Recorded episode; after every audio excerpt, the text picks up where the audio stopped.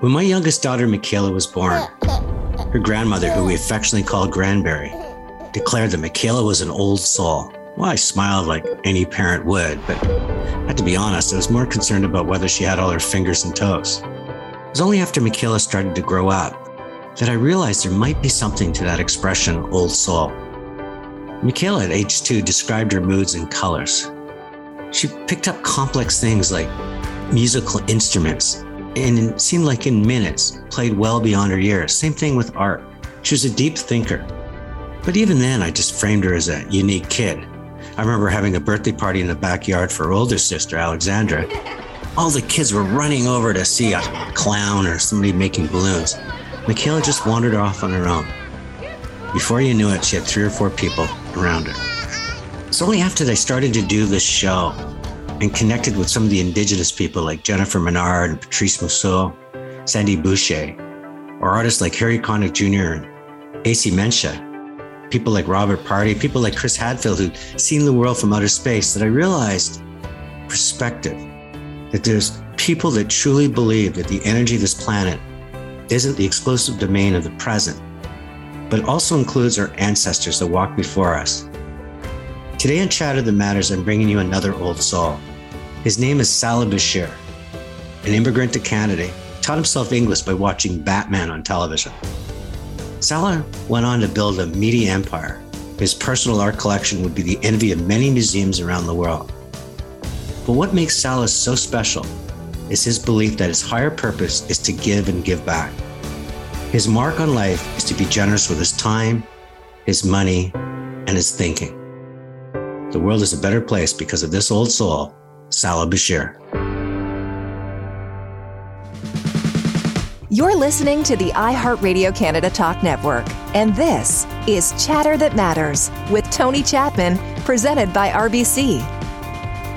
He's one of Canada's leading philanthropists. He's a gifted entrepreneur, he's a business leader, extraordinary art collector, and advocate of the LGBTQ community, Order of Canada, Order of Ontario, honorary doctorate, the Chancellor of OCAD, and believe it or not, so much more.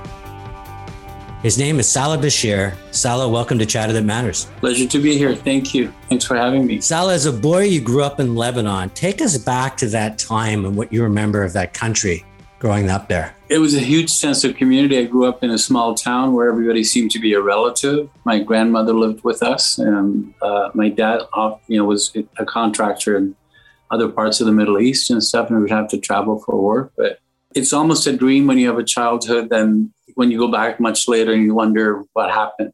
We still go back twice. We, well, we went back twice a year before the pandemic. We still have olive groves there in the house. And Did you ever see Beirut back then? Because what I understand, it was the Paris of the Middle East, one of the most beautiful cities in the world. It not, it hasn't changed. I mean, Beirut's incredible. I mean, the resilience of the people and everything. And even during the Civil War, there was stuff going on.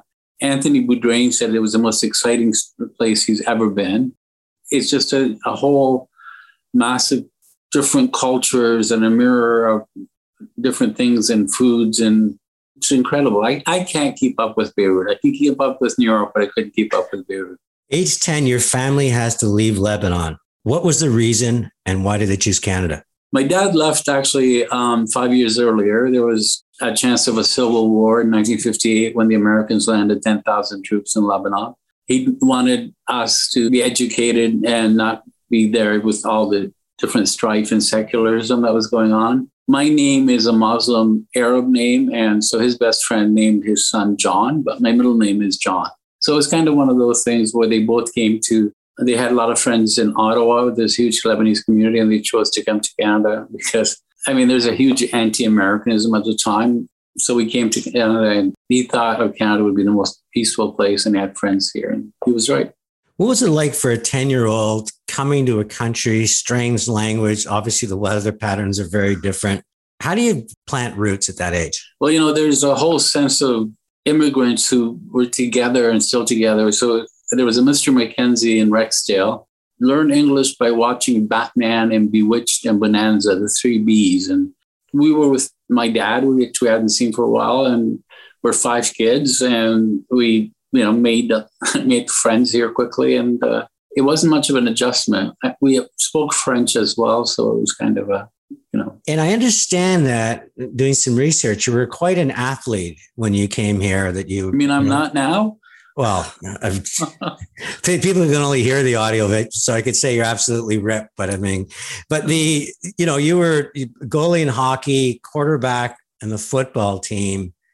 That's quite something to come into a new country and kind of work your way into those positions. I mean, did that help you kind of become part of Canada, or was it just you just had an affinity for sports? You know, I think it's part of fitting in as well. I think most people want to try and fit in, and we were we started with street hockey on uh, on our street, which is a dead end, and actually, what despite the pearls and all the jewelry, you can't get a hold of me on Sunday because I'm a huge NFL football and an addict.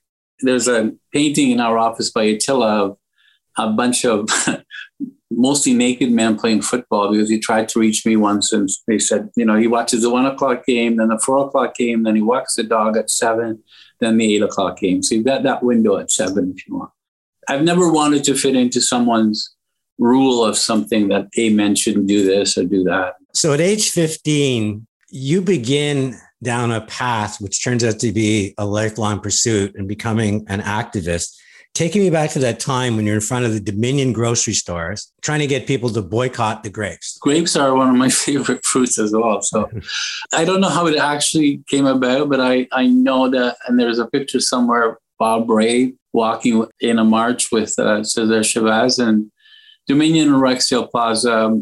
And we started boycotting grapes. It was a strip mall, and it's where my mom shopped, and most of the people working in there we knew. And I had read somewhere, something about the plight of farm workers and thought I should do something about it. It's a great book with John Steinbeck. I remember reading The Grapes of Wrath. So you great movie with Henry Fonda. Oh, fantastic movie! So you collect about hundred dollars that day to give to the cause because uh, Cesar Chavez is in town. Sounds like your dad was pretty proud because he topped it up with another fifty. But you went yeah. down to present this and you were kind of embarrassed at how small this amount was given how big the cause was. I thought a lot more people would have given me money. I, I just thought it was an easy cause, you know, here, you know, whatever. And then they didn't. And I went to present it, and then a life lesson came out of it. I kind of pouted and said, I only raised $150. And he let me know, which is a real key of fundraising everywhere, where that $150 will go, which families, how it will be spent. And the biggest compliment is $150 more than we had this morning. Sometimes people will have a fundraiser but not follow up of where the money is going and what's what's happening and how, how effective it is. I read so many things about your love. Both, I'm, I'm not dismissing your dad because you talk so glowingly, but when you talk about your mom and some of the incredible, beautiful words, why do you think she made such an impact in your life? They both did. And I, I think mom now is still alive and she's 96 she's got dementia and she lives in the same we have her in the same building we're in for mom it was harder dad had been here earlier and he was part of union local 46 which is the welders and pipe fitters and but mom had to do all these things where i mean there was a tremendous amount of language issues or racism in different ways and all Arabs were even back then kind of a terrorist kind of thing. And and she came from a, a fam a well-off family and she used to dress beautifully. And and then she formed her own boutique and would go down to Spadina and befriend all these people. And it wasn't a real boutique, it was a dress shop in the basement where her and her friends got dresses wholesale. and it was brilliant. She would have a huge garden and make her own bread and food and I mean, there's a great story. Um, mom would make all these incredible Lebanese foods or Middle Eastern foods, and I'd never had a bologna sandwich or a spam sandwich. And one of my old friends, so I would take the white bread with the bologna and mustard. Never seen such a thing. Trade baklava and tabbouleh with him with it every time. And he came to say hi to mom once. He told her like what an amazing cook she is and how she influenced his whole life of eating. And mom said, I don't, I don't know that person. and then he explained the whole situation. And the situation was you guys would trade. You would want the Wonder Bread with bologna for the fresh pita bread and tabbouleh. Well, yeah, we didn't. I mean, I'm spam. I don't know what the hell that is, but um, I loved it. Hi, it's Tony Chapman. You're listening to Chatter That Matters presented by RBC. When we come back, Salah Bashir is a quarterback, goalie, and activist comes out to his parents. They're born and raised with the norms of the Middle East. How do they react? His love of large, striking jewelry pieces makes Salah Bashir one of this country's most recognizable philanthropists. He won't admit how much money he has raised over the years, but the millions he has donated himself and helped raise from others have earned him accolades and awards internationally. I'm using my birthday kind of as an excuse to do this party and um, to bring out all these friends and we wanted to do a love letter to the community, to the to all the frontline workers, to the healthcare workers who've taken care of me. You're listening to Chatter That Matters with Tony Chapman, presented by RBC. Welcome back to Chatter That Matters, presented by RBC. I chat with ordinary people who do extraordinary things. My guest is one of Canada's leading business leaders and philanthropists, Salah Bashir. Salah, you immigrate with your family at age 10. How many siblings join up with your dad when you when you arrive? We're five we came on a BOAC flight, and with my mom carrying um, a wicker basket of figs from our groves. In the old days, I mean, that was no big deal. I had to stay overnight in London, and my mom didn't speak English. My brother spoke a little bit. By the way, where are you in the family? How do you stack up? You're the oldest? I'm number four. Number four. And so you got some of the attention until number five came along and they forgot about you. So let's talk about your sexuality. When did you come out and who did you tell first in terms of family and friends? I mean, I was pretty sexually active at a young age. Probably my brother, um, my youngest brother, knew, and a couple of cousins knew, and uh, quite a few people knew that. It was an interesting kind of time where you segmented your time, like you were gay here, you pretended to be straight here, kind of thing, among different friends, and it was an experience. And I was engaged to a woman, a great woman, which got along really well. And she knew I was gay and we thought we'd have kids and make a go of it. And I decided I don't want to be one of those people like that goes to a park at two in the morning to have sex. So that's we're still great friends. It's amazing. I remember I just watched for the second time the uh, Freddie Mercury and Queen documentary. Yeah, and that great scene and how much he loved that woman and how much she meant to him and how he left a lot of his inheritance to her. But he came to that same conclusion. It's fabulous. And how did your parents react to? It was the um, the envy of a lot of my friends in a way. I mean, I know so many friends who had you know who shut out from their parents. You know, they had AIDS or wouldn't want to see them. It Wouldn't allow friends to the burials or things. Um, there was a party being set up for me in Cabbagetown because you know I was gonna go and tell my parents and then go back down, and all these people were gonna support me and you know I told my mom first, and my mom had the best line, which is kind of still to this day. She said, I just want you to have a child who'll give you half as much happiness as you've given us. And my dad said, Well, I kind of knew. So it was a non non non event. I think the, the next thing I was staying for dinner, we'll put on the barbecue or something like that. It's like, wow. I think parents obviously know. They've been very incredibly supportive parents. And do you think that their understanding and your just philosophy about life is one of the reasons you become such an advocate for this community. And I'm not just talking about the millions you've raised and the recognition you have, but truly just blazing a trail that says it's not about sexuality, it's about passion and brains and intellectual pursuit. I did. I mean, there was a lot of stuff. I mean, I was arrested a few times for protesting, and and my parents would there'll be stress caused by that. And at one point, the judge said to me, Hey, son, you better be a lawyer because you're getting yourself off so quickly on these things. it, it, yeah, but I think the care of community, I think the, the community I grew up in, my uncle was Lebanon's ambassador to the UN as well, and Greece and London. He was a huge influence on me. And I mean, it's hard to see that something needs help and we can help. Why you wouldn't do it? You go to university, you come back, you, as many kids do, you park yourself in your parents' house. I understand your mom built you a bathroom downstairs, which is quite something. So the dress shop suddenly became your pad. But you joined your brother's publishing business.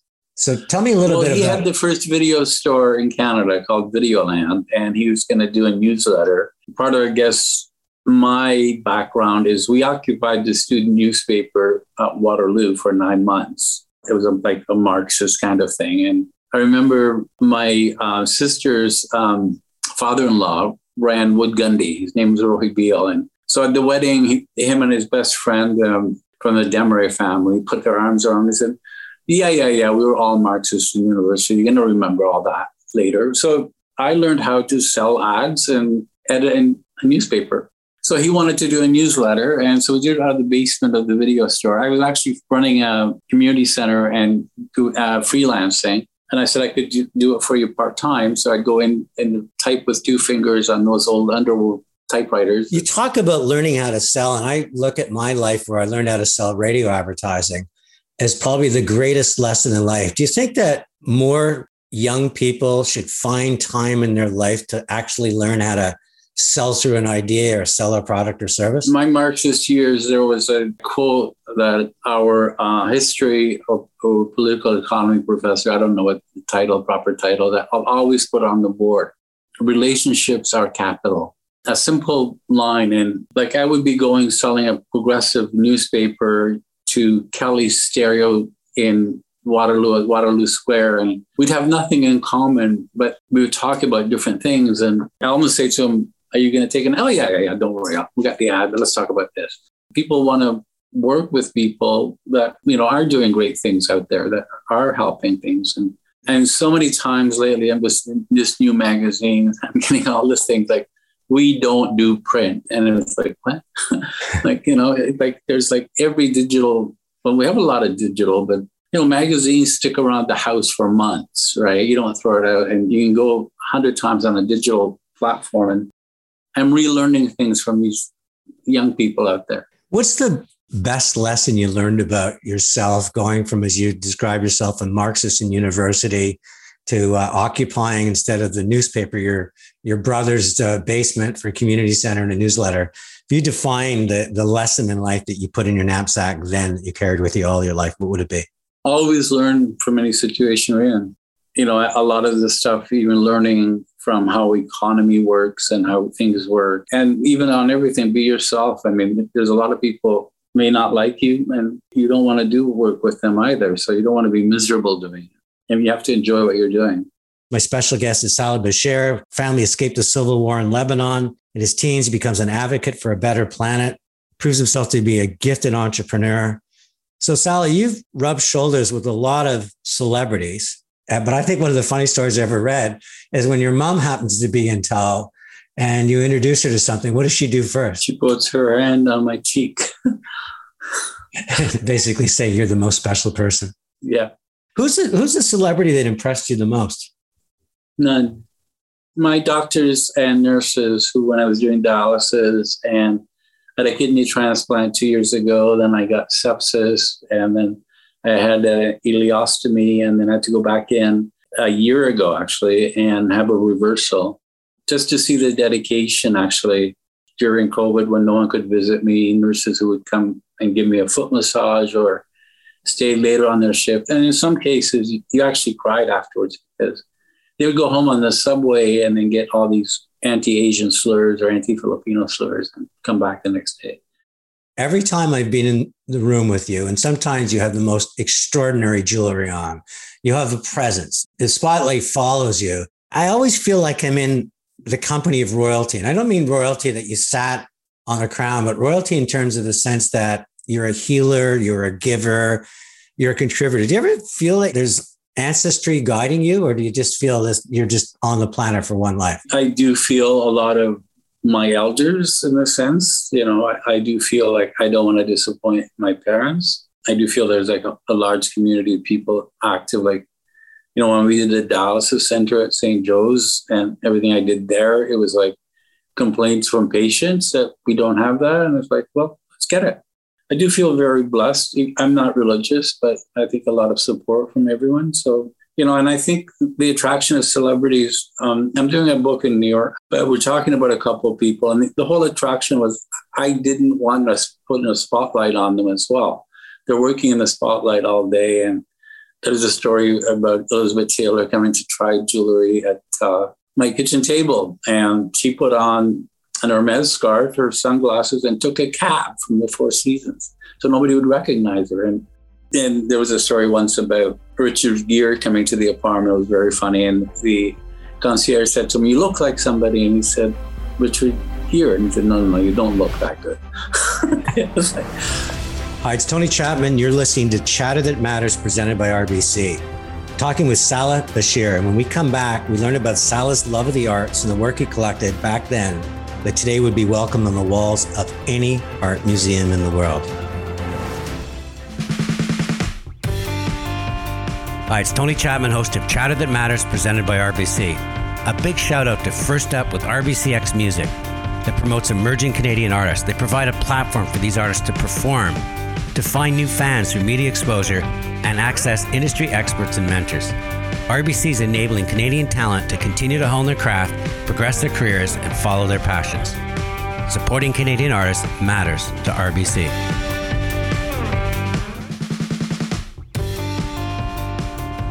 Do you think that more young people should find time in their life to actually learn how to sell through an idea or sell a product or service? My Marxist years, there was a quote that our uh, history of, of political economy professor, I don't know what title, proper title, that I'll always put on the board.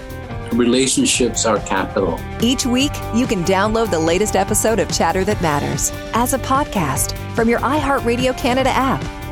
Now, more with Tony Chapman.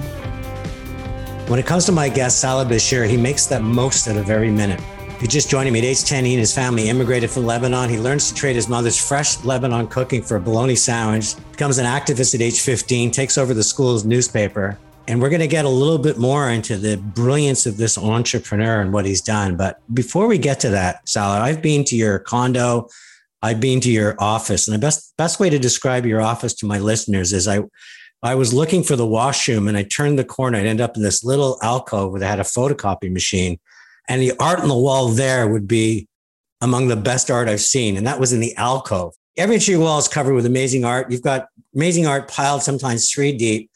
Where did you fall in love with art and how did you become such an astute collector? You know, it's an addiction, I think. And I remember saying to my, a friend of mine who's still my accountant these, to these days, Elliot, like, why would I buy stocks if I can put a Warhol on the wall? in the early 80s and I was pretty active in New York and there's all kinds of stuff in New York and I would have stayed in New York if it wasn't for AIDS happening. People offered me, a lot of well-known people offered, including Warhol and Keith Haring and stuff, offered me pieces of art. But it was still that mentality that you wanted to be a gypsy and you want to have a house. And so I, on a couple of occasions, I actually told my landlord, can you get rid of all of this? Like I'll pay you on going somewhere, I'm going home or something my uncle again had a great love of art and um, married to an artist now and it began in a way um, supporting friends who didn't have any money so it, then i started when i started collecting seriously i'll be involved in the whole process what the artist's trying to do and it's kind of a patron process but not totally in the sense that and as I understood it, and we and it's a pretty eclectic collection. It's eclectic, but in many ways, it defines who you are as well. From the lacrosse goalie to the you know patrons of the arts. You've you met Andy Warhol then? Yeah, I, you know what? It's so funny. I did an interview with the Globe and Mail, and and this is years ago, and but I said there that I felt embarrassed to say that I knew Andy. I said no, I never met him. And so I just thought, oh my God, this sounds so pretentious to say. Well, yeah, Andy Warhol gave me a series of, of prints, of 10 prints.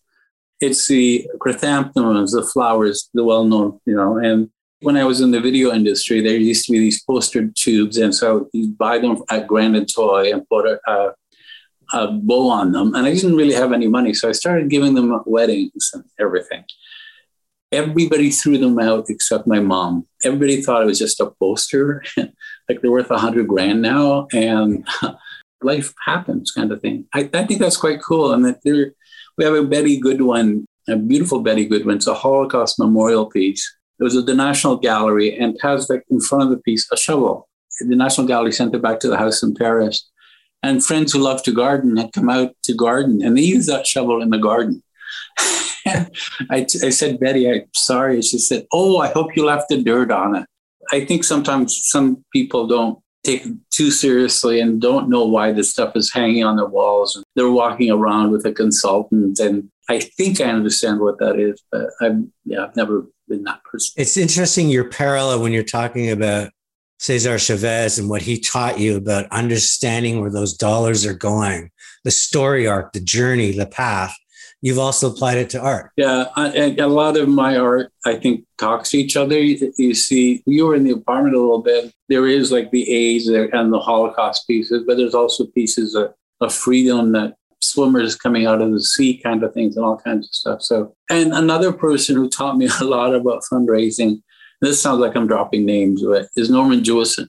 Norman Jewison at the Canadian Film Center. I didn't want to go see a certain person because I thought he was homophobic and right wing, and he, but he was going to give a ton of money to the film center. And I said, no, I'm not going. And he said, Salah, in fundraising, we smile at everybody. We get the check and call them on the way back. That's a classic one. So, Salah, let's talk about your ability as a gifted entrepreneur because you started your magazine 1984 which was really devoted it's called premiere i guess. It was more again the entertainment world. It was a trade show. But over time you've turned this into one of the biggest media platforms in the world. I know partners along the way but you have been the force. So tell me about why did you choose content? Why entertainment? And how did you make a business grow to that kind of level of success and energy? We started in 1980 with a magazine called video mania and Video Mania was what my brother's newsletter was going to be, and we made it a magazine. And then we connected with uh, the old Festival of Festivals, and we did a special video thing with it. The whole idea was also if any of the studios, I mean, the US studios who weren't in Canada or would ask us, well, who can we get to do this? We said, we'll facilitate it for you. So we never said no to any opportunity and partnered with people we could. So we had a print brokering business, we had a custom content business. So that, that's kind of how it started.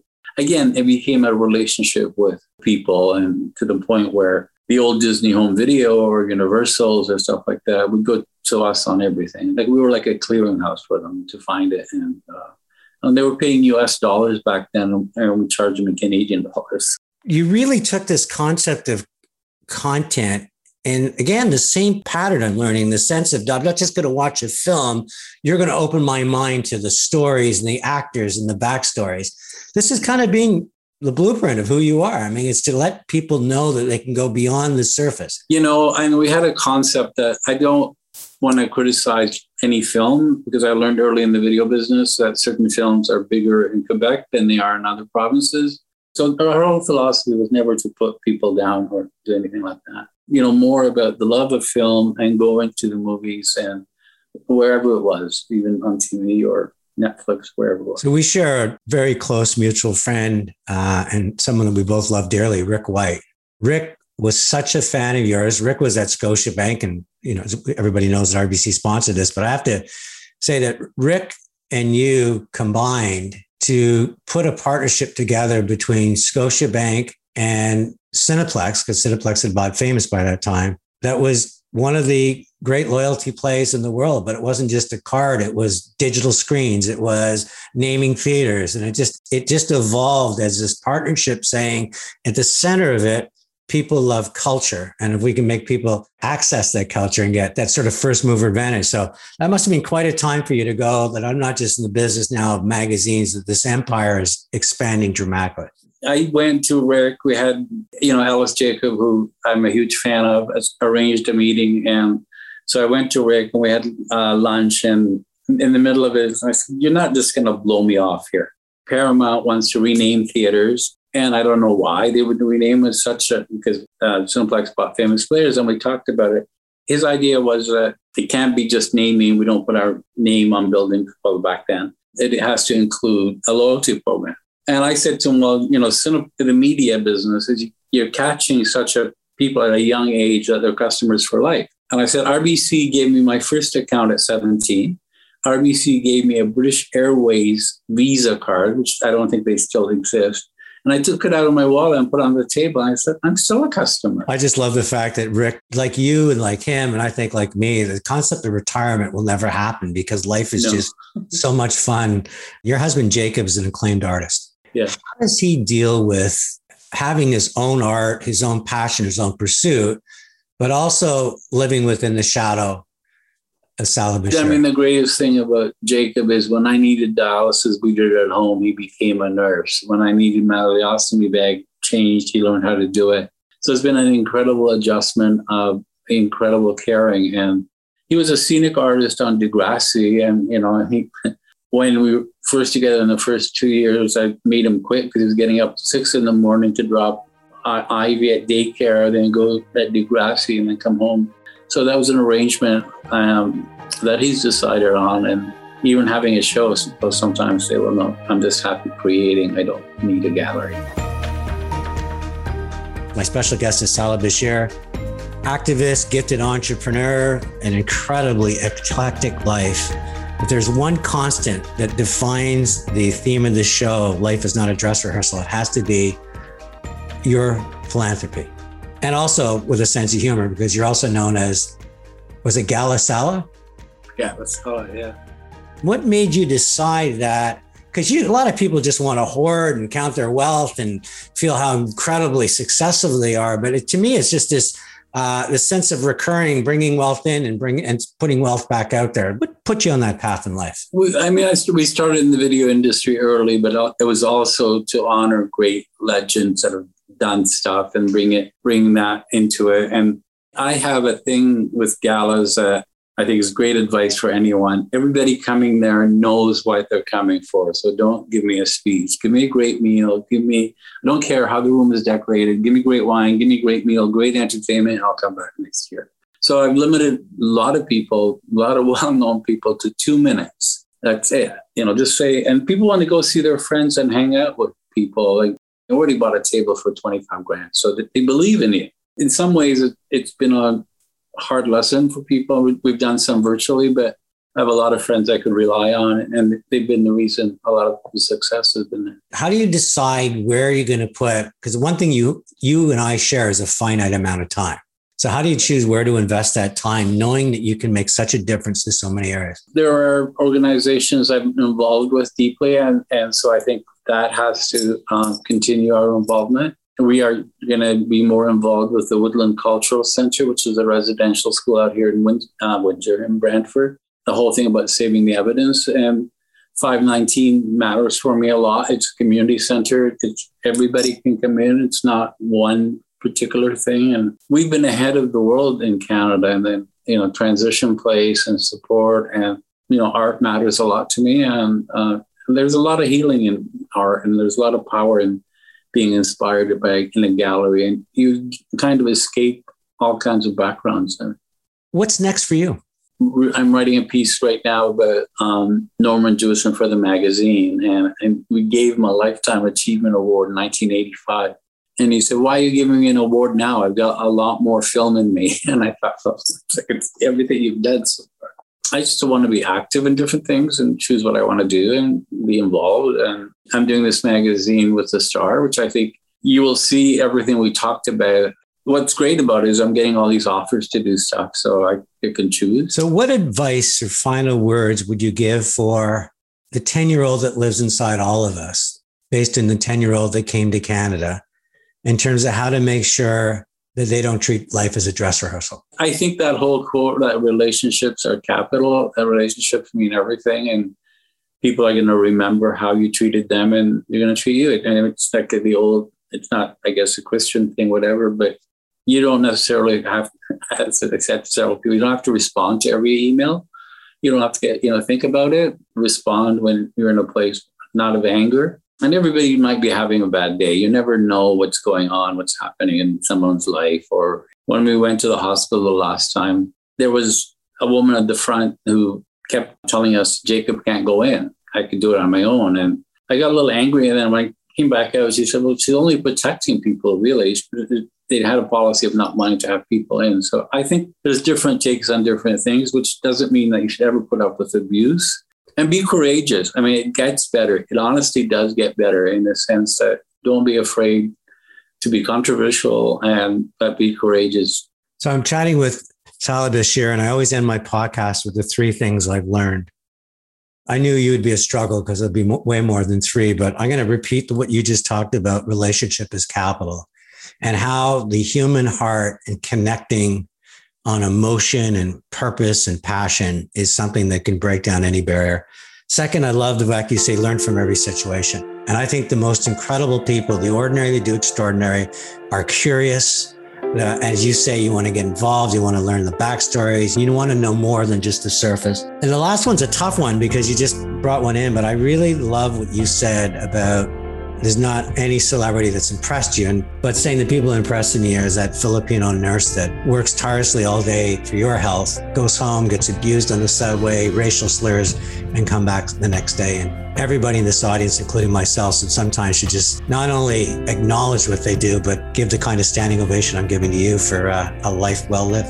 Salah Bashir, thank you for joining me in Chatter That Matters. Thank you very much, Tony. Nice to see you. Joining me now is Jacqueline Sestito.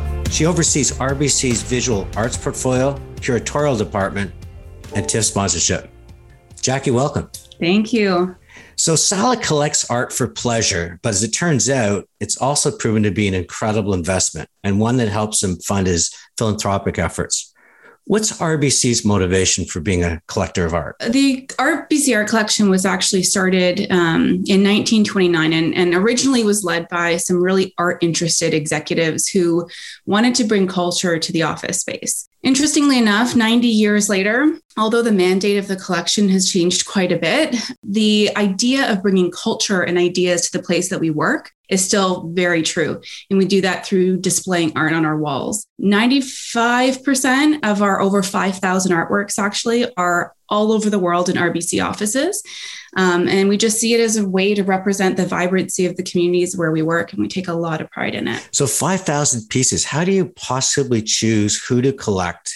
and why? So, the curatorial department uh, has a really big focus on collecting Canadian and Indigenous art because uh, as Canada's largest financial institution, we really want to reflect the communities where we live and work, but also represent the great Canadian talent that we have all over the world. The collection also has a very significant focus on the acquisition of emerging artists, which actually makes up of those 5,000, about 50% of them um, are emerging artists, which is something that we invest in kind of across the board, supporting and developing emerging talent. So, talk to me a little bit more about that, because when I had Jeff Lindsay on, he took great pride in the fact that not only do they uh, support artists? They really help them find that audience. What are you doing as a bank to help artists really develop their brand and get the kind of attention that their uh, creativity deserves. Absolutely. So, the Emerging Artist Project is a program that we invest across all art genres, and it works to specifically bridge the gap between emerging and established talent and strengthening artists' professional networks, mentorship, and training, as well as the opportunity to share their work with new and diverse audiences. And the RBCX Music Program does a phenomenal job of that, of recognizing talent and providing them access and opportunities for performance. With the visual arts, we actually create created a studio tour series that we called From Within. And they were very short, yet very rich videos that uh, gave us glimpses into artists' creative spaces. Um, and it was an opportunity to really drive some great dialogue around what ignites artistic exploration and expression. And the short format of it allowed us to be able to share with the world and new audiences these art forms and these artists specifically. So you must have one of the coolest jobs at RBC because you're also involved in the TIFF sponsorship. And Salas, as you know, has been involved in movies and content his entire life. What a great job. I love my job. How did you get it? I started working 13 years ago uh, at an ad agency, and I happened to get a really cool gig working on the 2010 Olympic torch relay. And so I got to do that, and RBC was a sponsor and just met the right people, and, and then got, came over to RBC and started working on the TIFF sponsorship. This is my 12th TIFF. So yeah, I've I kind of just made my way through the bank, and I've always kind of worked on the RBC stuff, but it is, yes, it's a wonderful job. I'm so lucky. Chatter That Matters with Tony Chapman has been a presentation of RBC. Fridays, join Tony Chapman for Chatter That Matters, presented by RBC on the iHeartRadio Canada Talk Network.